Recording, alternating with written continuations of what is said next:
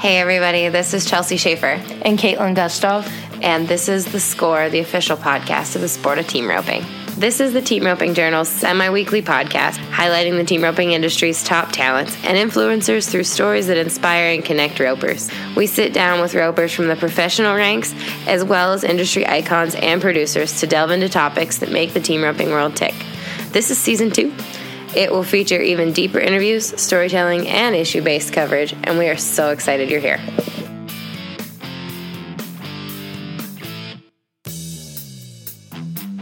Before we get started, we've got to thank our sponsors at Fastback Ropes. They're presenting this week's episode, and they just launched a new rope, the Cobalt. Similar in diameter to the Excalibur, this rope will appeal to ropers who prefer more tip weight and less body or bounce. And we'll tell you more about it later in this episode. If you can't wait, head on over to fastbackropes.com and check it out.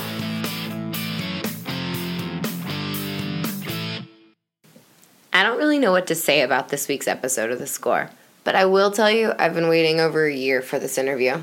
You see, there's only one Clay Tryan, and the goal of this episode is to give you some clues into the man behind the most impressive jackpotting record in history, three world titles, and some of the greatest horses to ever score, break, and face. His intensity is absolutely legendary. And now, some 22 years into his PRCA career, he's got some big picture perspectives that we get to explore.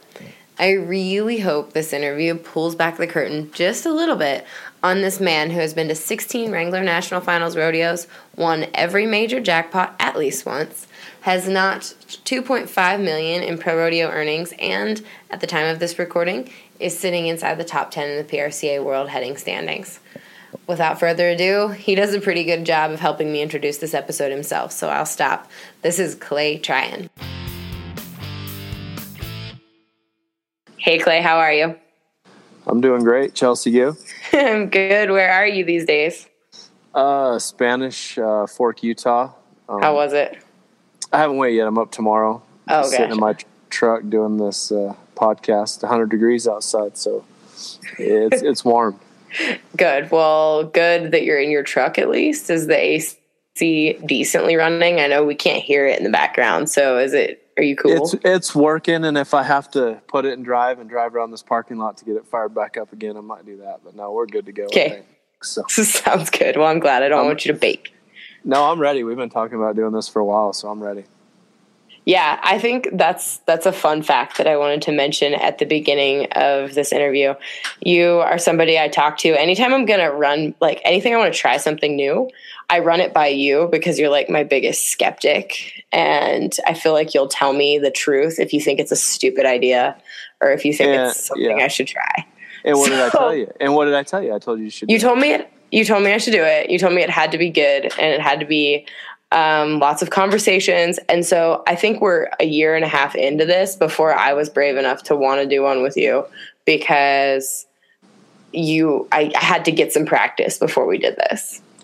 Yeah, because I've listened to I don't know how many you know rodeo people listen to podcasts, but I've been probably listening to them for about probably five years.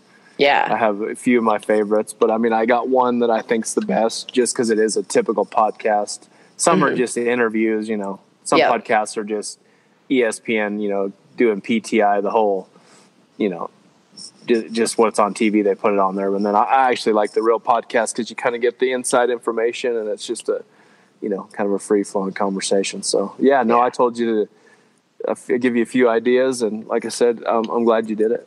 Now, what are your favorite podcasts? Other, obviously, other than the score, what are what are your favorite podcasts? Yeah, my favorite one I like is uh, I mean, I've listened to Joe Rogan. He's not my favorite, but I think he's uh, just interesting guy. And then uh, Bill Simmons, uh, he's on the Ringer.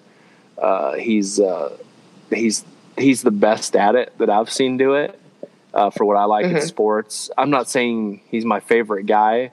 Just to me, he does a podcast the best out of all the people I've listened to. So wow. kind of you know he has some inside info sometimes and just has good guests. And, uh, I think that's the best one for me, anyways. Team roping's so hard when it comes to inside info because I have info, but sometimes it's it's so hard to know what I can say and can't say because we're such a tiny small community. Like so and so just got cut because they couldn't keep their horses together. You kind of can't say that all the time. It's so team roping is a funny little tiny community with lots of gossip that is interesting to share or not share. Yeah, I don't know if it's so much gossip, but like you said, uh, it people get their feelings hurt for a while. Uh, it seems like everybody gets over it um, eventually. But when you do have some inside, inside info, I mean, it's hard to use it, and it makes yeah. it, you know, a good podcast. Kind of would make a good podcast if you could use it. If it, but it's such a small community, I don't know if it would ever work quite, you know, yeah, quite to that extent. I don't, I don't really know, but yeah, you probably got some inside info, and it would be great. I wish the sport kind of had it. I think that's what it needs to grow in general. I mean, if anybody writes a negative article or anything, people get so mad about it. And sometimes it's not even negative, it's just the truth. So I would like to see it covered more that way, but I like you said, I don't know if it's possible in the smallest circle. Yeah, the circle's so small and there's so like the money that supports me and that supports you and supports the way we all make a living.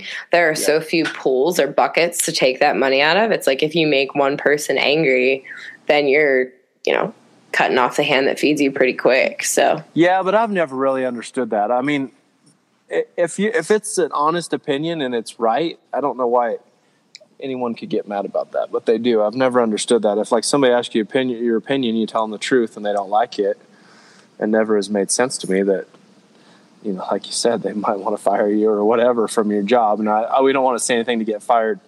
Uh, you fired on this, pod, you know, on this podcast. But I mean, I I think that's what grows the sport, makes it interesting, gets people, uh, you know, wanting to follow it. Um, is some of the inside info is uh, is the good stuff, and it doesn't even necessarily bad. It's just the good stuff. I mean, I I, I kind of want to know inside sports stuff. So if I have friends that play professional sports, I'll ask them the questions that never get brought up on TV, just because I kind of want to know. And I feel like we've done a better job with the team roping journal in doing it. Not to get i'm not defensive like i'm not saying that. I feel like that's been something we've really tried to do is like less of the nitty gritty like this is what time they were on this steer blah blah blah and more of the i guess the way i kind of approach the inside sports angle you can't make people as bad when you write about the horses that they're riding, like in more detail and like where those horses came from and all the different angles and who had them and who rode them and and maybe like they reared out of the box before or this or that. Like it's a little easier to write about horses than like people's divorces or their drug habits or like anything that way. Yeah, yeah, I don't. Yeah, I don't know the drug habits. Um, but I think people's stories are interesting. I think how how people came up, um, what they did to be good. Mm-hmm. Some people come from nothing. Some people came from money. Uh, some people, you know, you know, did it where their parents didn't rope. Some people's parents roped good. Just kind of all walks of life, and I think it's all it's all interesting and unique. All those stories and the horses are pretty unique. How you know one guy, like you said, wasn't very good and then got good. The horse, or yeah. Know, one guy liked him and the next guy didn't. So yeah, there's different ways to go with all of it. And I, I like listening to the stories. And I mean, you kind of know people once you get out here because it, you know, it is a small circle. And my, my, my favorite, one of my favorite questions I get asked is like, I'll be, they'll be like, do you know Trevor Brazile?" say? And I'm like, we're back to back at the NFR. So surely we didn't say anything to each other. You know what I mean? That's the question. I was like, are you serious? And then maybe people just don't know what to say to me. And so that's the, that's a question they ask her. you know Derrick Begay? Man, I should. You know what I mean? I, I, should know who he is. You know, we're at the same rodeo every time, but maybe people don't understand how much we are. You know, we're all spread out. You know, all from somewhere. Yeah. You know, North America, but how we're you know this parking lot today. I mean, there's half the good ropers in the world were you know either out today or tomorrow or you know, and then on to the next spot. So, I mean, we all know yeah. each other pretty good, really. So it's so but, funny the questions that people have about different people's personalities. Somebody asked me at the junior rodeo this weekend, is Aaron Tsinigine really as funny as he seems? And I thought, I love Tsinigine. You know, he's one of my good friends. Yeah. I was like, funny? Yeah. Where did funny you looking, get maybe? Tsinigine's funny. funny. Like he is funny. Like he makes me he laugh, but I don't think I can't imagine how somebody got funny as his like public persona? That was that was an interesting question I got the other day. Maybe maybe they know him pretty good. He is pretty funny, so maybe they maybe He they is know him funny. a little bit. Yeah. Yeah, he is funny. okay. So before or I guess to get rolling on your actual on the questions that I told you I promised you I had for you so we weren't just going to Yeah. be winging it. Yeah. I want you. I, I've asked other guys this, so don't get mad at me that I'm asking the same question. But I, I've these are some of my favorite answers. Can you take me into the practice pen that you grew up in as a kid? What was the Tryan family practice pen like? What is it? What did it look like? What kind of steers were you roping? What kind of horses were you riding? And how were your parents talking to you? Um, I grew up in a, I want to say it was uh, railroad ties and, in wood, Mhm. maybe wire, uh, you know, wire, you know, in between. It was probably, we had lights um, when I got a little bit older. It's probably 300 foot long, probably 150 wide. That's kind of how everybody built arenas back then. I always had my dad. We we uh, when I was a kid growing up, we had a kind of like a guest ranch type deal, and we taught people how to rope. So my dad was kind of always trading horses here and there, and you know, not necessarily be a horse trader, but like he'd have to have all these horses for these people to ride. And so we would just mix and match on, you know, what was ever was left over that we didn't use that week, we would rope on. And then I had, a, I did have a really good, uh, a mare that we, uh, that I grew up roping on that kind of got me. She was the first good horse that I got to ride, and she kind of let me know what a good horse was. And Brady actually, Brady and Travis both, she had a colt, and they both made the NFR. I want to say, and they never rode her at the NFR, but they rode her a lot during the season. And so I kind of grew up on horse like that. But I grew up riding just different horses. My dad would buy and sell, and you know, just doing different stuff like that. And uh, so I was out there all, all you know, all summer long. You know, a lot running the chutes, and back then wrapping forty head of steers, which were longhorns back then. Uh, that's kind of what everybody roped, and fresh in the spring and old in the old in the fall. And like I said, we'd wrap forty every day and unwrap forty, and Billings can be hot, so it was a long summer sometimes. I, I mean, I always joke with my kids when they want to go, you know, on a vacation. I'm like, you know, how many vacations I went on when I was a kid? Zero. So, uh, my, my vacation was uh, out there in Road Eight North, uh, Huntley, Montana. But it was good times. I looking back, it was probably some of the best times of my life. I didn't know it at the time, but uh, I had this dream of actually doing what I do now and to actually accomplish some of it uh, you know, my dad, my dad was a huge, huge influence. I know on me and my brothers making it just because he, uh, he obviously knew enough because we all made it, and uh, he was hard on me and Travis, but he wanted us to be good and wanted us, you know, the best for us. So, you know, I have to thank him a lot for the way he was, and you know, just kind of out there learning together in a weird way.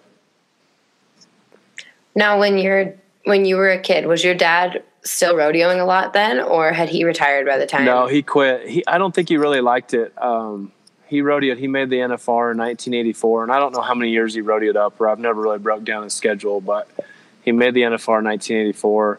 I think he started in 85. He said he didn't like it. He quit. I started school maybe like in 85 or 86, and uh, or first grade or whatever, and. Uh, he just stayed home. He he he would amateur rodeo and rodeo like you know over the Fourth of July. I always got to go watch it like Cody Livingston Red Lodge and stuff like that. He would circuit rodeo, but uh, he said there was really no money in it back then, and uh, he just didn't want to be gone as much as it required to be away from us to do it. So he didn't want to do it anymore, which is you know which is cool and honorable. That's why I live in Texas though, because so you if you live in Montana, you're never home.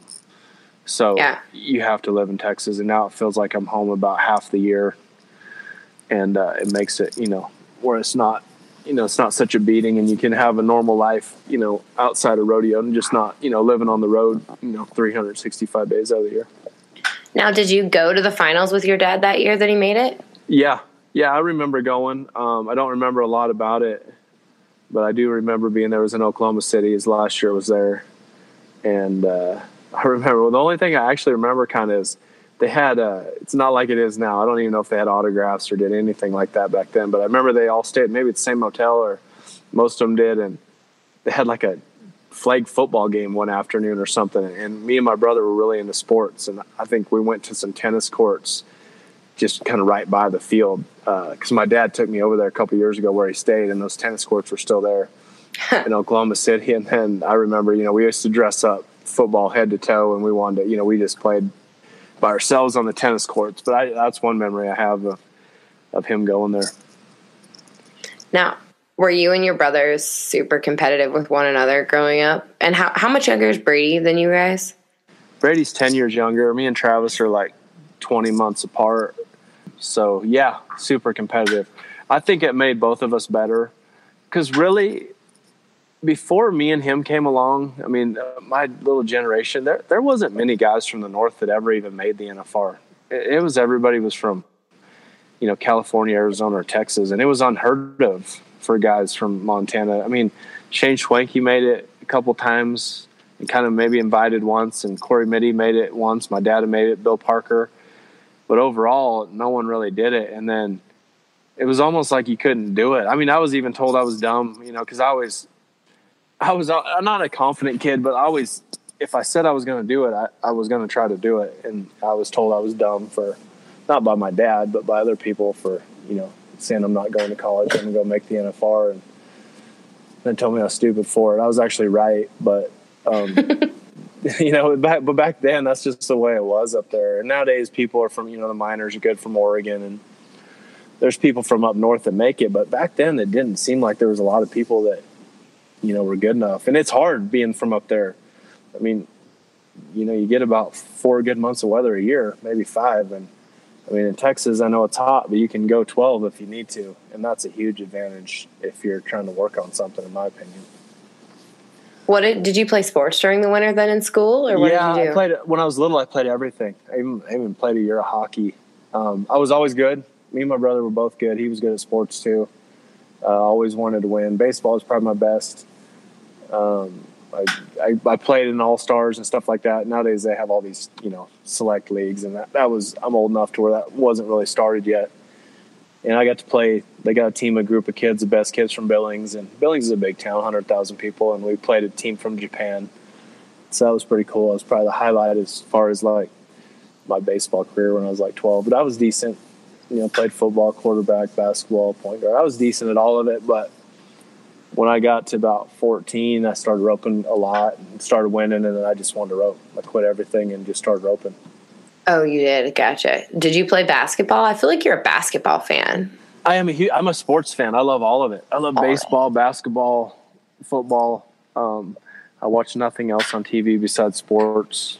Um, I love the competition. I love seeing guys go as hard as they can at something, and that's not scripted, and no one knows the you know you know, The Bachelor, like I, I, can't even watch it for 10 seconds, but I can watch sporting events all day long just, just to see guys, because maybe because I've did it and worked hard at something and you know how, how much time and effort and thought process they went into to getting good at their craft. And yeah, I, maybe I just appreciate it more or love sports. I don't know which one, but no, I, just, I like watching all of it.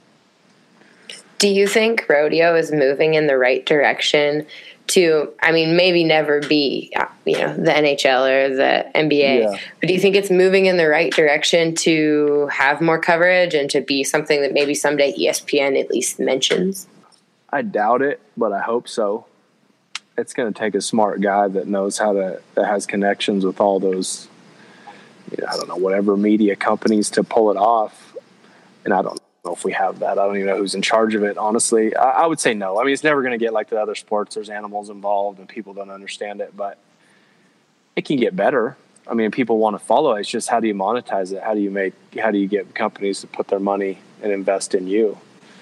And that's why it's going to take one smart guy that knows how to do that. And you know, I, I think they could do like the league pass type thing because I got. I mean, I, I I buy like league pass for basketball. I buy it for every sport. That's what I splurge on is mm-hmm. sweater. So I, I, get every game, every game all year. I have it. Besides hockey, not that into hockey. Not that I don't like it. It's just I'm not that into it. But all these rodeos are videotaped.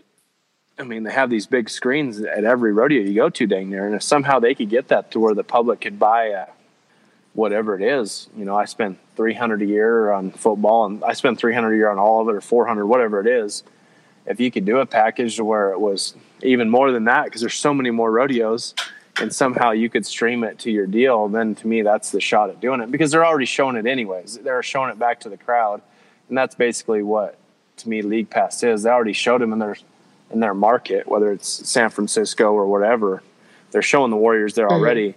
They just figured out a way to put it to where I can watch it too in my house in you know Lipan, Texas. So Yeah. if they could, if someone could figure that out and make some money off it, then yeah, the sport could grow. Um, I think it needs to. Um, the amount of you know just what horses cost and vehicles cost and everything to get down the road and I mean it has to always keep going up. It's gotten better. What's crazy is it's gotten better the last few years. I did the ERA in 2016. So in 15 was the last year I rodeoed full time. Sat out 16. The rodeos in the summertime were way better than they were the year off. I don't know. I, I don't think the ERA had something to do with it, but way better. Um, so they they've started to add more money. Um, there's they could still fix a lot of things. I mean, I, I've been ranting about this last few days about this, and it's never been like this. And I don't know if they have anybody smart enough in there to do it. I'm not knocking anyone that does it, but you'd have to maybe live it to understand it. But like we were all at Casper and Sheridan that week, Vernal, Estes Park on that side. They have Nampa slack on Monday, and they have Cheyenne slack on Tuesday. Why wouldn't they? yeah, switch that was around? awful. Yeah. Why don't they switch it around? Why don't they have nothing? Went, no, nothing happened Sunday. I know Laramie may- maybe has a performance, but that rodeo is too little to matter. Um, why don't they just have slack on Cheyenne Sunday, and then the team ropers have to go to you know you really think about it, team ropers have to go to Salinas. The Bulldoggers it's back to back, so maybe do the team ropers on Tuesday and you know the, some of the bulldog and calf rope and maybe split that up. You know, there's ways to do it, and that's the stuff to me that doesn't make sense. And and back to back, the stock contractors always say it costs them a bunch more to have one for everyone and back to back. I don't think it costs that much more, but it saves us so much money.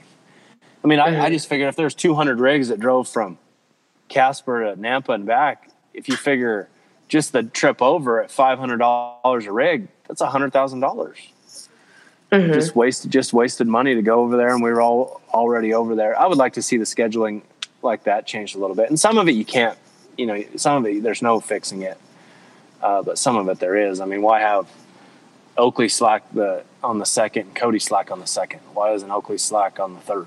Just little stuff like that. But Yeah, a little stuff. i don't yeah and the little stuff is means a huge is huge honestly. But I, that's some of the little stuff i'd like to see changed But okay, so I have I have a question because I'm really terrible at scheduling. Like I can't even manage to enter circuit rodeos appropriately. How do you, but obviously you've done this for tons of Yeah. years. Not that many years because you're not that old, but enough. No, But- no, no, it's about over. I mean, really. I mean, it's not. I'm on the downslide of it. I'm towards the end of it, and kind of want to be. I'm not. I, loved Yeah. it, but I mean, yeah, I don't got a lot of years left. No.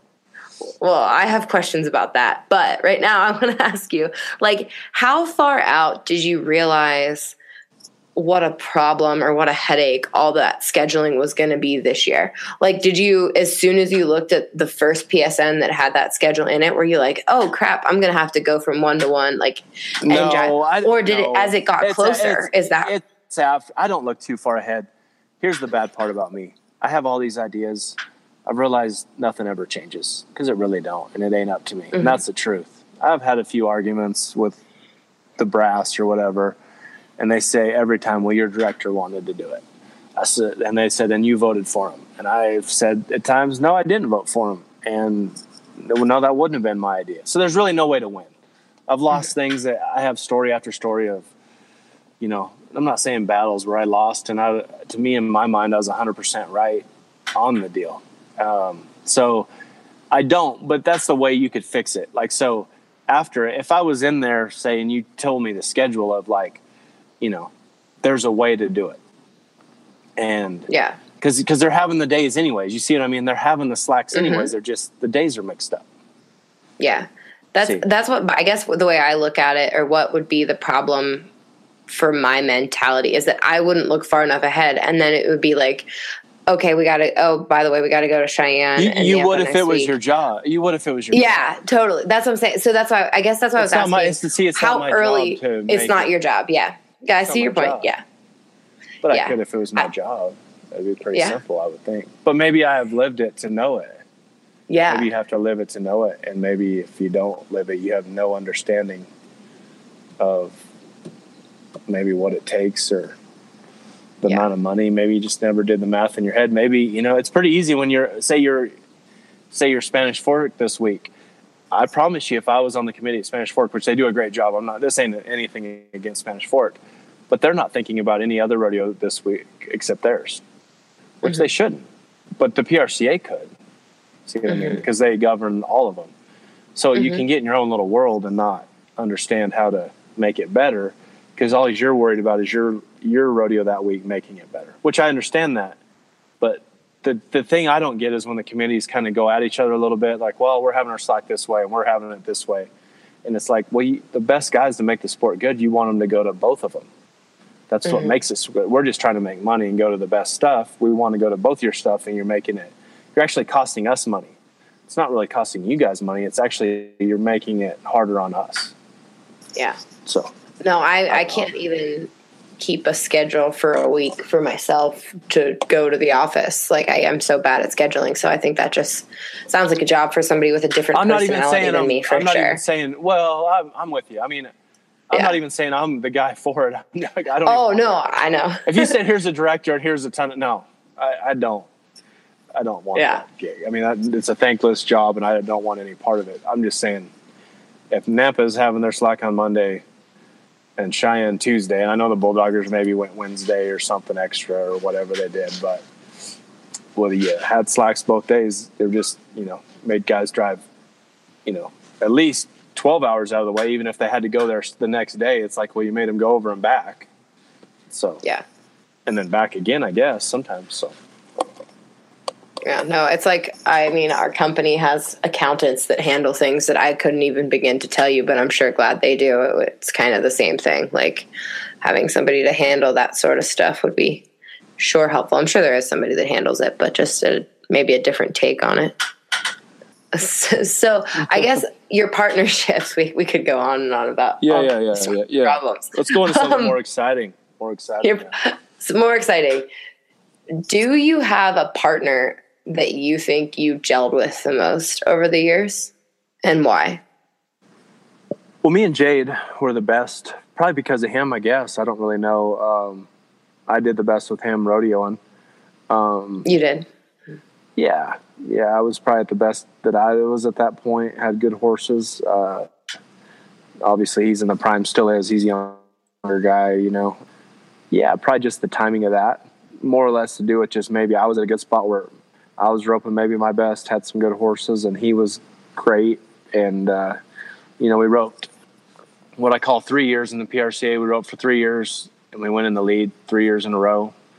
And then we did an ERA year, and the other next year we started from scratch.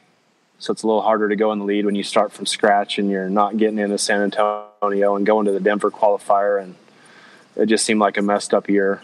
Um, so I felt like the three years that we just legitimately went at it, and then we won the area the year we roped. So mm-hmm. uh, you know we went in number one. So I just think that I wish we'd have done a little bit better jackpotting, and we really didn't. It was kind of weird that we didn't. You know, like this year we won. You know, we roped second partners at the the jackpots, and we won.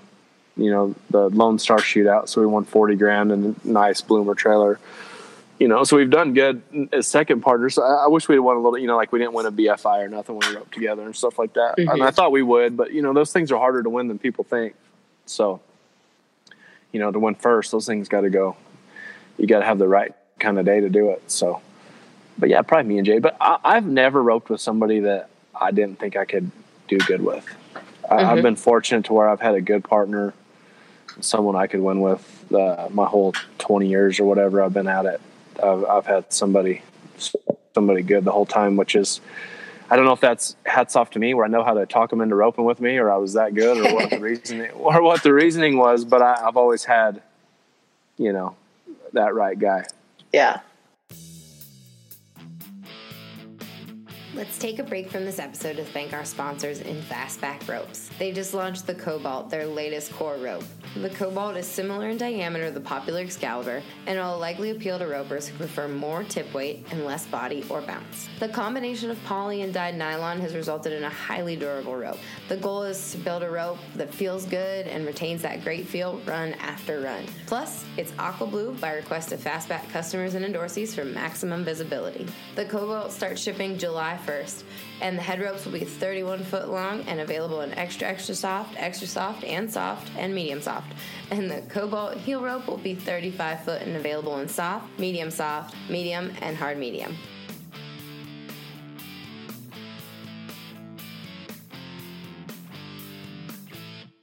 Now, last year, you and Travis had a good year. You had your worst finals ever? Would you was that your worst? I wouldn't say it's my worst, but I mean, I would say, I mean, yeah, my worst in that I had a bad one along. I've had a lot of bad ones. I, that that's the only thing that bothers me about my career. There's two things that bother me about my roping. Well, three. I, I didn't get as good as I thought it could be. I don't think I reached my potential. I think I had a little more in me, and I don't know why I didn't maybe reach it, but that bugs me a little bit. Not making the NFR in 08 annoys me the most because that's the only time I tried to make it and didn't really, you know, from the time I 1st mm-hmm. made it. Because when you're young, it takes you maybe a couple years sometimes. Once I started making it and I tried to make, I didn't make it that year. That bugs me the most. And then just not doing as good at the NFR as I should have. You know, it's not. It's easy to rope. It's it's. I mean, you get to nod and go. Um, I should have. You know, I've only won the average twice. I mean, jackpot and I, I've done good my whole career. I should have been able to win it more uh, yeah, I wrote terrible. Couldn't figure it out. Went and practiced every day. The horse I was riding at the NFR, uh, my little Sorrel Johnson, I, I rode him a lot the last three years and almost every rodeo. And I don't know, he felt good. I, I just couldn't catch. I, I practiced every day and felt fine. Wrote the dummy, felt fine. Go to the rodeo, feel fine and miss. It was, it was almost weird what happened to me. I, I, I still to this day don't know what was going on. Just could not catch the steer, but yeah, it wasn't good. It was the only time I've ever just came home. Usually I take like a week or two break after the NFR. As soon as I got home, the next Monday or whatever, start practicing again. So I was too mad to take a break. But I guess that's how it goes sometimes. But I, I mean, it, you you need to do good there to make the year worthwhile. So I think that's what was so disappointing. Now you're like the most mentally tough person that I can think of when it comes to competition. Were you in your head? Did you feel like you were in your head? Were you you said it felt good. Tell me about mentally how you were. I, I actually think I kept a, a, good attitude and I was good to be around, and maybe that was my problem. maybe I should have just been myself more and just not been so angry I wouldn't have been worth talking to, and maybe I'd have snapped out of it. But yeah, I tried to keep a positive attitude, and you know, you're still roping for good money each night, and uh, uh, just go to. it. But that rodeo is weird. It's not like any other, you know, rodeo or it starts off bad, it can go bad for anyone. And, uh, you know, guys rope good now. That's the thing now. If you're a little off, you can't just go for the catch and think you're going to win. You got to keep being aggressive and, you know, making runs every night, which is another deal. But I, I think I, I was just, just off the, you know, something else to talk about, but I thought the NFR team rope, I did terrible. So I wasn't saying about me was some of the best roping a one-two team battling it out at the NFR. I, I, don't know if that's ever been done. You should you should look that up sometime. Like you mean the, just between two teams, between yeah, Clay Smith and Clay Smith and, Eves and mm-hmm. yeah, and Kaleb and Junior, and they went in right almost tied, right? Yeah, they both had great NFRs, and Kaleb and Junior, you know, he heels one falling down the last round and still loses, and that that I don't know if that's ever happened where two teams are winning one two. I mean, I you battle teams at the NFR if you're in the lead, no matter what. But it's usually not the second place team, and it's usually a different team every year. It seems like, but those two teams, they roped as good as you could rope. That had to have been good watching. When you're when you're roping in it, you don't really notice it as much. But when I sat back and when it was done, I was like, those guys roped amazing. Those two teams. I thought it was one of the best best NFRs there's been. Yeah, that, it was so gritty. It really was was it that good to watch? Is what I felt. I mean, it's hard to tell yeah. when you're in it, but it was it good? Yeah, I thought it, it was because that seemed like it. Like uh, just just to battle it out, which has got to be disheartening for Kaleb and Junior, just because to rope that good and not win it. That's why it's hard. Um, there have been teams rope half as good as they did last year and win the world. Like I've, in, in I've done it. I've done it. But that's why when everybody says that guy's going to be a world champion, you hear it all the time. That guy's going to be a world champion. Well, there's only one guy a year and if there's 10 good guys, then not everybody's going to win it because your turn is one every 10 years if you do the math like that. And that's not how it works. And then you were good 10 years ago and now you're not, some other kid is. So that's why it's, it's harder to do than people think. And, uh, mm-hmm. uh, that's why I'm not always quick to say, yeah, that guy's going to do it because, you know, odds are you won't.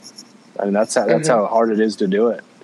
And maybe that's why that's the most important thing to win, uh, is because it's hard to luck into one. You gotta, you gotta rope good for a whole year to do it. But Yeah. what do you No. think of the steers? I, I- you've been asking all the questions I know. as a, as a fan, as, as a Strategic. fan, I've, and I've been answering. Yeah, yeah, yeah, yeah. What do you th- What do you think about the steers at the NFR? the I have my steers of take the on it. NFR. Yeah, I have my take on it. Um, I mean, I thought it was good watching. I wasn't as ju- as strictly a team roping fan. I Yeah. thought the whole NFR was good watching, and the steers didn't bother me, or they didn't hinder or help the way I felt about the I NFR. I, but that's like, but you know me, I don't really rope. It's it's not yeah. true that I rope, so I I don't have any real feelings on that. Did Yeah. do you feel as if the steers affected the way you roped? I mean, obviously you can you can catch that- uh, anything. I think they're too big. I see. I, I, I don't understand the the the the hu- and I've won two world titles when they've been huge. I don't understand it. It's nothing against Mm-hmm. the quality of the steers. It's just like that's the smallest building we rope in all year with Mm-hmm. the tallest left fence, and now we're going to rope the biggest steers of the year. Make it old school. Why don't you make it old school at you know Ogden? I mean, Yeah. wh- why is it old school in the littlest arena? Because I have pictures. I've watched old tapes. They didn't rope big steers every time. It's kind of a myth. You know what I mean? It's kind of the you know, it's like walking, you know, uphill to school both ways. It's not really true necessarily. You know what I mean? So, Mm-hmm. not that they didn't rope big steers back in the day because they did, but they didn't rope them every time. So I, I don't. I think they're a little bit too big. I think it. I think what happens is it makes it more of a drawing contest because if, if the steers are huge there and if they go left at all, it's hard to make a run. They're just too big. It's too big, and so you're at a disadvantage if you kind of get on the wrong end of the steers. Um, but that being said, the right team won it. That, that has nothing to do with me. I'm just Yeah, saying the right, sure. the right team, the right team won a, won the world last year because they roped the best just barely. But the, isn't that weird though? How it comes down to, you know, and th- I think about this a lot, and everybody's like, "Oh, it doesn't come down to one steer ever." No, it really does in a weird way Yeah. when you're good. A few few runs here or there make or break your whole career, and that's Mhm. what's weird about roping.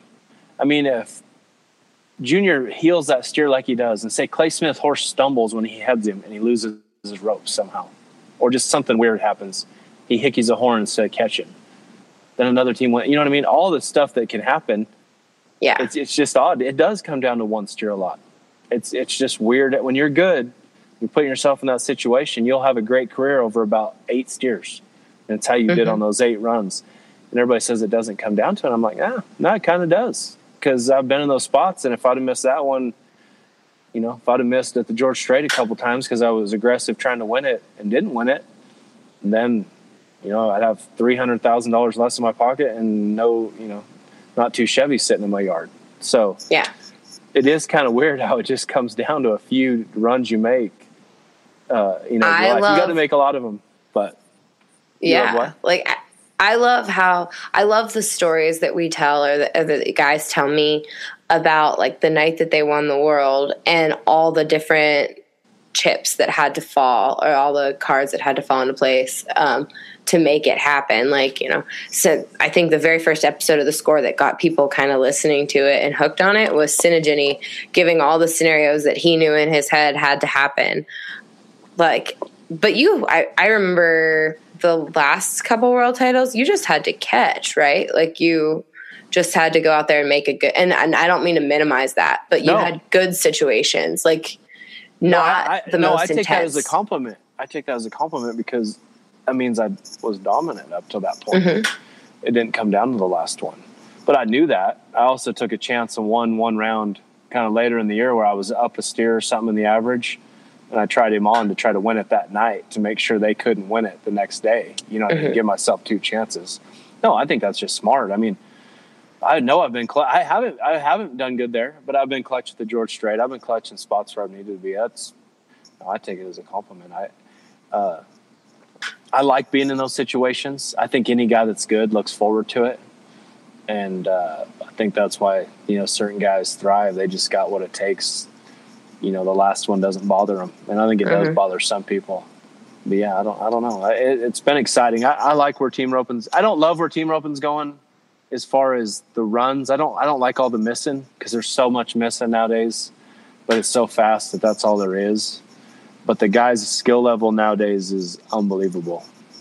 How they handle their ropes is off the charts, and the shots that they can pull off heading and heeling. I think there's more headers now than heelers that are good by a long ways, but there's a lot of good headers right now.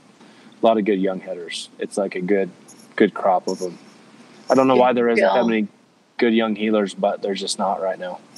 Do you feel like you can keep up? You were the one that said it, not me, that you're on the downhill side. But do you feel? How do you feel about it? Yeah, well, I can keep up, mm-hmm. but uh, it's not about. Um, it's just different the older you get. Uh, it's you just get other things, life pulling different directions. Kids, one start off with one kid, not a problem. Two kid, not a problem. They're young. Now you got three kids, and the older kids are older. They're roping too. You got to find them horses. They're in Montana. You're off rodeoing. You're trying to find out how they're doing at the jackpot. You're trying to get a trade over here. It's just your brain is going different directions versus, you know, say when I was 26 and all I literally thought about was team roping. You know, that was the first year I won the world, and I didn't do nothing else but rope and sleep and maybe play video games a little bit. That was it. And nowadays you're, you know, just got so much more going. So it pulls you away as far as that goes. Um, yeah, I think I can hang in there. I mean, I have this year. I mean, I've, I've won two of the biggest ropens. If we had three big ropens, I won two of them. Um, and that's how you make the money, anyways, until the NFR. And then, you know, rodeoing's a little bit of a beating just because it's everyday grind. But, uh, yeah, I think I can keep up. It just matters how long I want to. Like I'm so competitive that that keeps me going. It's the results business, you know. I mean, you can say how good you are, but you still got to go out there and win. And the guys that you know win the most are the best for the most part. Now you're competitive, but, but that, that, yeah. I, well, and another thing I like to, it's getting skewed on who's the best though. I know who the best is. People know who the best guys are. They're out there, but and and there's a lot of good young guys coming, and they'll get there. But where the way everything counts, the gold buckle, it's a little bit different nowadays. Like I said, the best team won it last year, and the you know one of those two teams, if they won it, they were the two best teams. And I thought when Erich Rogers and Cory Petska won it, I thought they were the best team for the year. So the, the right guys have been winning it, but when you start counting the American and Houston and you know Florida and your circuit finals and all this stuff that some guys don't even get to go to, and guys win thirty thousand or you know they're in an easy set at Houston and it's just like, man, it's a little skewed on who's good and who's not. So it takes till the very end to figure it out, you know, before you could kind of yeah. tell. But it, I don't really love that. I don't know if that's fixable because you need the money in the sport. That's got to have it. But that that's I don't. I'm a little bit of a traditionalist, and that didn't used to happen, and so it's just something you got to get used to, I guess. It feels like the NFR is going to be the great equalizer, though, this year. I mean, I mean, it, always comes down to the finals, anyhow. So I guess I don't know. That's my hope is that the finals will take care of the could have, should have, you know, situations well, or the yeah. other money everywhere else. I mean, well, yeah. I see. The thing for me is, I think the hardest thing to win, the hardest thing to do is go in number one rodeo. It's the hardest mm-hmm. thing to do. It's a it's a year long contest, and you got to be better than everybody for a year. And out of all the things I've done, I've won in number one five times and three in a row with the same guy and none of those things counted. So I felt good about what I did. Nowadays, there's guys in the lead. Nothing against Kyle Lockett. I, I like him. We're about the same age and rodeo together. He's in the lead and hadn't even been to a rodeo. Mm-hmm. I mean, he hasn't even been entering. Well, you know, that's it, what it's like in 2005 when you're in the lead. You did a, you know, there wasn't 50,000 at the American. There wasn't, you know, the circuit finals in Florida that you're open against five good teams counting. You know, you're you're grinding it out against the best guys, and that and that it's not that way anymore. Now Clay Smith's in the lead and heading, and he probably is heading the best right now at anyone. You know, him and Driggers are, you know, in my opinion, they're the two best young guys uh, by far. I mean, they're they're the two legit. They're not even young guys anymore, but they're in the prime of their career, uh, and they're always at the top. And that you know, so they're where they belong. But yeah. I, yeah, Clay Smith has over a hundred thousand won and did not win Houston or the American. Well, he like won. He won a lot of. He won a lot of Florida. And, did he? Yeah. Yeah. stuff like that. He's but, but that's not taking. I mean, I know, like I said, I'll I know who's good and who's not. And so he's good. If you're out here, you know, you'll learn right away. well, that was you. You had said to me earlier. You always give me crap about just about everything, which I appreciate. Yeah, but I, yeah. that's why I like our friendship. But you're like, I'm having the best year I've had in forever, and you haven't even called me. You and Travis Yeah. are having a good year. Like you, and well, I meant jackpotting, not not Yeah. not not not just rodeo and jackpotting too. Because like I said, I won two of the bigger ropings. Mhm. When I told you that up until the BFI, the BFI hadn't happened. Mhm. And you always want to call me with an interview about a horse that died five years ago, and I'm like, ah, I'm kind of tired of that. But then I'm like, now now I got, got something I won. You know, the Four Bears are open in Newtown, and uh, you know, Austin Roberts had Lone Star Shootout in Stephenville, and then you didn't even want to call me. So I kind of felt. So I was hurt. I was hurt. I put your picture as a two page spread in the magazine and put like Jackpot King or something for yeah, you. Oh, there you go. I, So I that- well, I, I was at one time. I mean, I have. I, I I would like to see who's done the best jackpotting overall. I mean, it's hard. You know, I don't know what happened in the '70s and '80s. It was just so different than it is now. But yeah, I, I wanted to be good at jackpots. Like I liked it. I love jackpot. I think it's the true. I think if you're a true roper, anybody can catch one steer fast at a rodeo, but it's hard to be good all all the time jackpot. And the, and the guys that usually rope the best get good at that, in my opinion. So that, even before I was good at it, I noticed that and wanted to do it. So I really worked hard Yeah. at trying to be good at that. That's my rant on jackpot. But So that's a perfect transition for me then to keep asking you questions because do you think you could put on ropings like your dad? You love competing in jackpots. Do you think that after rodeo you could yeah, I mean, yeah, I could. I, I got a lot of ideas. I, I, I, uh, I have ideas. I not this, not necessarily steal ideas, but you know, you go to places and you see the stuff that certain people do well, and you know, certain producers that are good at what they do, and you, things you like going to. Yeah, I could see myself doing a little bit. I don't know if I will or not. I have put on some ropings, you know, you know, always helped my dad out and been around it. I don't know though. I, I plan on doing this for a little bit while longer. Unless I can't win, then I'll be done tomorrow. I mean, once the sport kind of tells you when you're done. If you're a header and you can't get any good heelers to rope with you no more, you don't really win. It's time. You know what I mean? Mm-hmm. If you're st- if you're still getting the good heelers and you can still win, then you know I've had some of the older guys that came before me say do it as long as you can Uh, because you'll miss it when you're done. So I'm, I'm just kind of trying to weigh all that. I still I still love to rope. I don't love the all night driving and the hanging out in parking lots type thing, but as far as just the roping part, I still try to work pretty hard at it, and I still want to do good, and I still enjoy that. what else is life after rodeo going to look like for you? I don't know. I, people always ask me that, and I, I've I've got ideas on certain things. I I've really been one of those weird guys that uh, I want to start some stuff, but I, I feel like one if you get too many irons in the fire, you're going to be terrible at this job. And I've seen it happen with a few guys that they were good and now they're not, and I think it's just because of just a lot going on, and it's hard the older you get because you know the end's coming, you need to get something else going, but it also means you might as well just quit this too sometimes because you're not you're not going to do good at you're going to the sport got younger. Um, and younger kids don't have anything in their brain but roping. I mean me i was the same way we're all the same way. But when i first started everybody that roped good was close to the age i am now. And i think i mean i think you know maybe even older. I mean jake barnes i think is 20 years older than me say or whatever clay cooper. So when i first got good i made the nfr when i was 22 those guys were all the best ropers still. You know, the Charles Pogues, they're probably 15 years older than me, Matt Tyler, and, you know, they're all, you know, Matt and Charles probably about the same age, and Tee and Jake are probably pretty close in age. Those were all good headers. Purcella, you know, Dan Green's probably 10, you know, 8, 10 years older than me. Uh, everybody's a little bit older, and now it's like there ain't very many of us older ones left, you know. Luke Brown's probably Luke Brown's probably the oldest by quite a bit. Me and Charlie Crawford, and there you don't see many older guys doing that good anymore. And you know, back when I started, the older guys did really good. And so, I mean, that I don't know the young. It's gotten young in a hurry. What's your heel number? Are you going to heel at the World Series and the Wrangler Opens, or I don't even like heeling anymore. I used to like you it. don't? I don't really like it anymore. Uh, maybe it's because I got to work so hard ahead. I might like it if I didn't head all the time, and actually, you know, bought a finished horse and tried to be good at it. But uh, honestly, I don't ever hardly do it. I'll every once in a while. I, I got a young heel horse that's okay that my kid rides. That sometimes I got to get on and heel some, but I pretty much just uh, I had to heel for him at some of the ropings, and not very many though. I'd rather him get guys that heel all the time because they're better at it. I only got a heel rope half the time.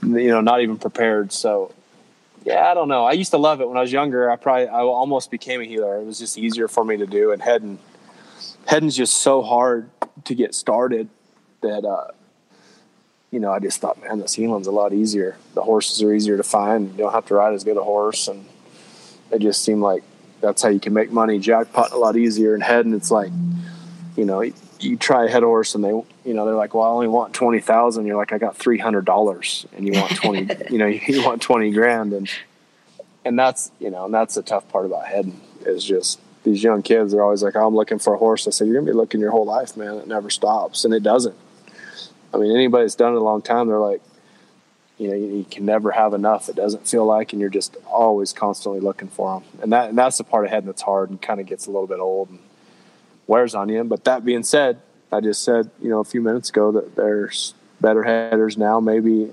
skill wise, than there's ever been. It's amazing how many good headers there are. Mm-hmm. Do you enjoy making horses enough that that will be something that's in your post rodeo career? Or do you not like working on horses very much? I, I don't enjoy it now. I can't say that I wouldn't enjoy it later on because um, I think you got to have a gift for it. My brain doesn't hardly work slow enough to do it. Like I'm always in a hurry, and uh, you kind of got to slow down with young horses. And Chad's good at it. I mean, certain guys are good at making them. It seems like Chad, Cody Snow made a few younger. You know, he likes doing it, and uh, he's been kind of been riding the same too. But he, he, I think he trained them or whatever. Or what he said mm-hmm. he did a good job with them, but most guys, you know, I always see here guys they train them like, well, I've never seen you ride him one time, but so I don't know. There is a few guys that are good at it. Most people got to buy them because we're, and then nowadays it's so tough to take them anywhere. You'll just lose, lose, lose to get them ready. So it's kind of getting harder to make them. It looks like to me. Yeah, I think so too. Absolutely. Well, the boys though they're roping quite a bit, right? Yeah, I got two. Uh, my two older ones. They're 13, 11. They're uh, they love it. Whether they get good enough at it, I mean, that's to be you know to be determined. But yeah, they they want to do it. They're pretty knowledgeable about it, so we'll see. Are you going to encourage them to make a living roping if they want to? Like, what are you telling them to yeah. stay in school? Tell me about. No, I would tell them to go get it. I would tell yeah. if they were good enough at it, and I thought they were good enough, and they could win. Which that's the telltale sign. Can you win? Um, yeah, I'd tell them mm-hmm. to get it. I mean, and they've been entering just they just started entering the jackpots, right, in the last year. yeah, so. last couple years, the older one has. The other one's starting to, you know, enter a little bit. They've been winning together randomly these last few weekends. I've been going to some of my dad's opens, and I never let the older one heel or dally. I let him heel all the time, but I never let him dally until this year. Some of the lower number opens when the steers ain't running up the rope, and so they've been winning together randomly. They've placed quite a bit together, which actually works out good. Um, so they've been doing a little bit like that. But yeah, I don't. Yeah, we'll see. Like they want to do it. We rope a lot. Uh, they handle the ropes good, but uh, we'll, we'll see. I mean, you got to be really good. But no, I would tell any kid if they want want to do it. But I don't say don't go to school. I wouldn't say go to school. It's almost if you don't like school, I'd say don't go to school. If you like school and want to get educated, I'd say go. And and I would say if you're good enough for roping and you can win, go do that. Whatever you you know if you're not good enough, it's not a great decision. You got to keep getting better. But I think every kid's different. It's almost what the kid's into. I didn't go to school because I wouldn't have went to class, so I knew it was a waste of time. I wanted out of high school so bad. You have no idea that college wouldn't have worked for me personally. Mm-hmm. But the next the next kid wants to go to school, get his degree, and uh, you know when he's done rodeoing, he's you know I finished with college and he'll start rodeoing, which I think is a cop out. Honestly, it means you're usually not good enough yet, but that's what they say anyway. So that's what they say. That's what they say. they say. Yeah. Um, does uh, Tyler still have Dre? Yeah, he left him. In, yeah, he's got him there. He's got one of Driggers' horses. He's got a couple of mine. He left him in Texas. He was a little bit sore. Gotcha. Uh, so we just left him for the summertime. Kicked out at a friend of mine's house, so he's living the life right now.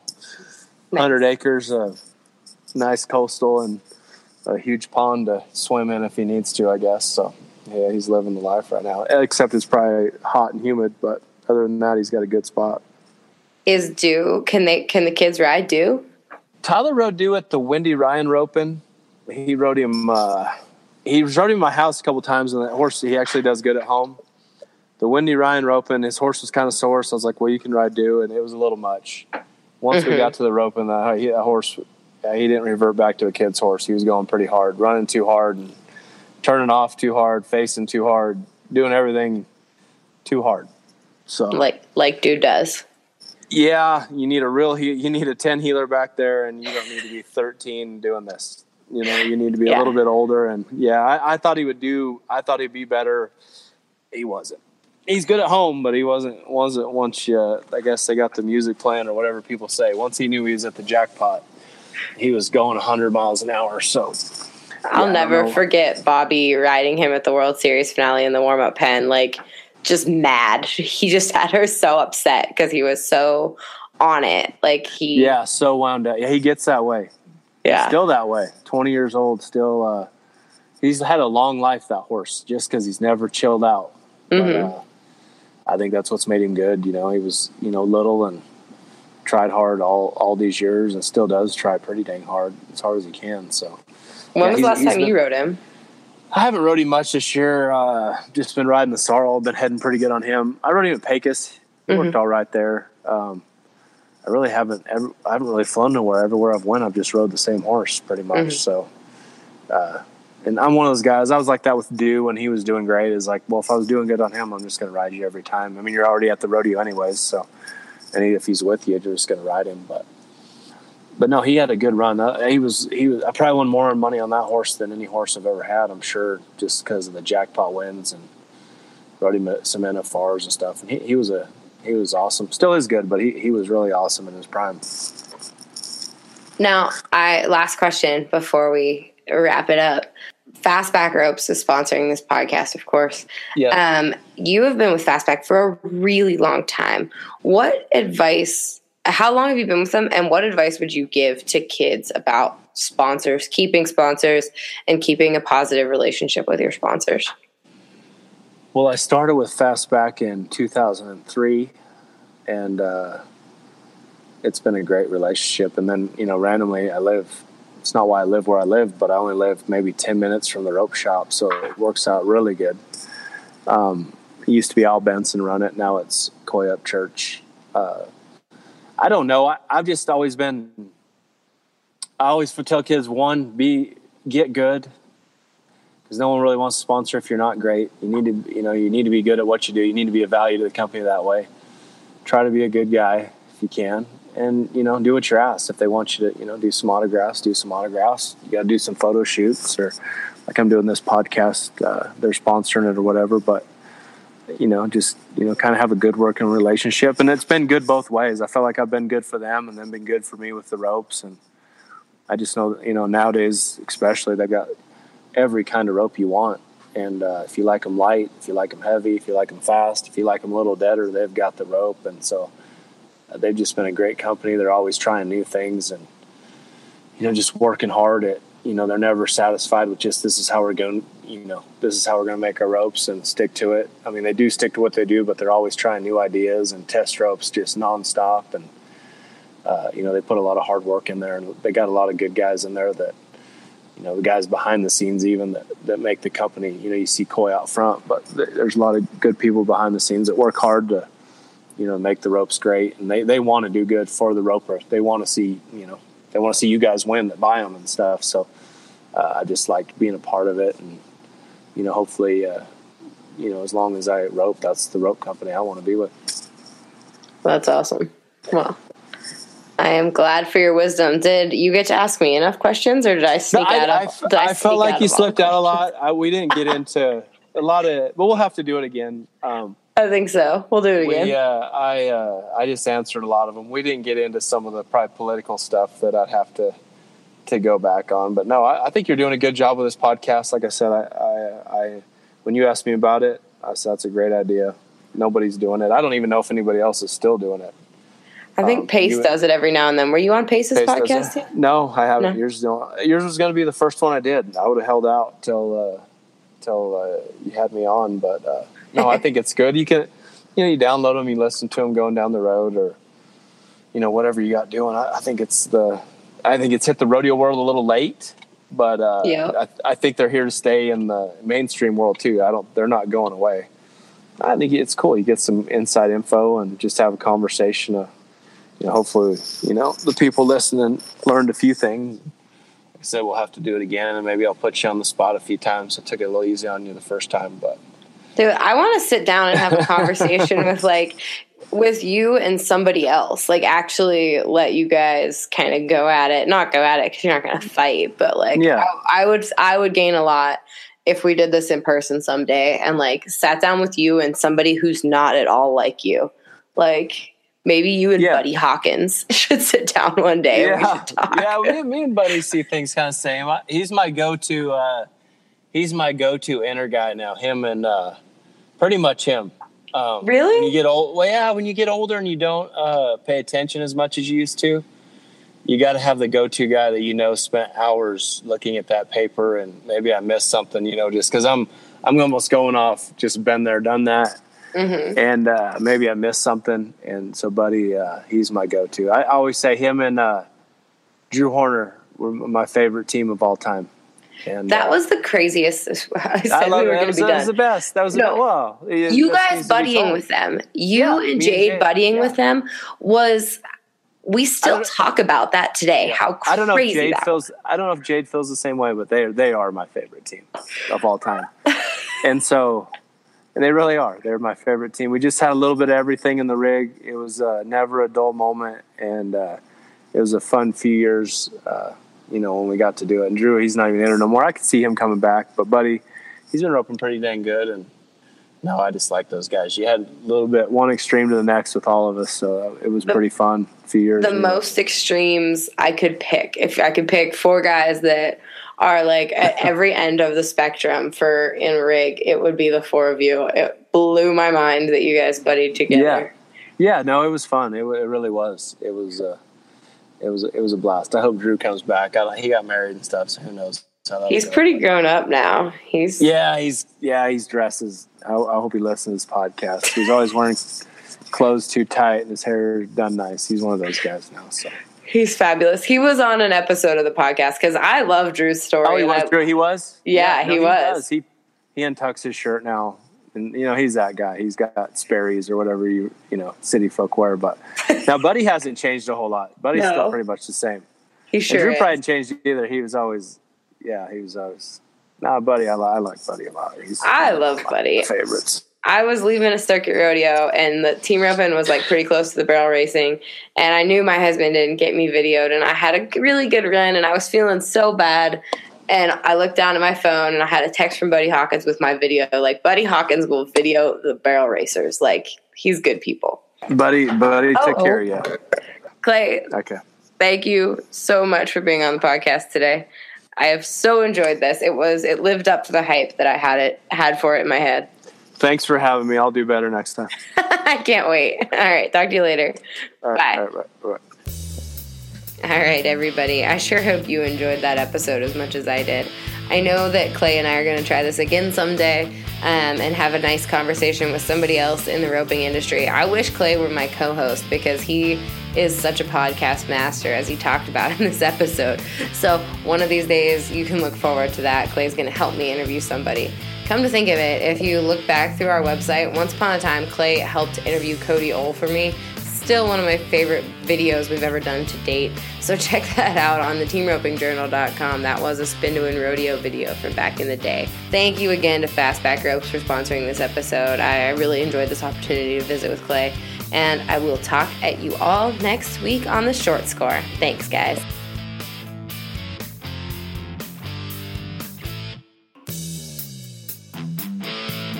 All right, before we go, guys, I want to make sure you thank our sponsors at Fastback Ropes. They just came out with their new rope, the Cobalt, and definitely consider putting it in your rope bag for the rest of the summer. The Fastback Ropes supports what we do here, bringing more information to the team roping industry. That's going to maximize your time in the arena because you know more. And we just love partners that will support these kind of efforts because it's what grows the sport. And we can't thank Fastback Ropes enough. So, everybody, have a great summer, and we look forward to talking at you next week.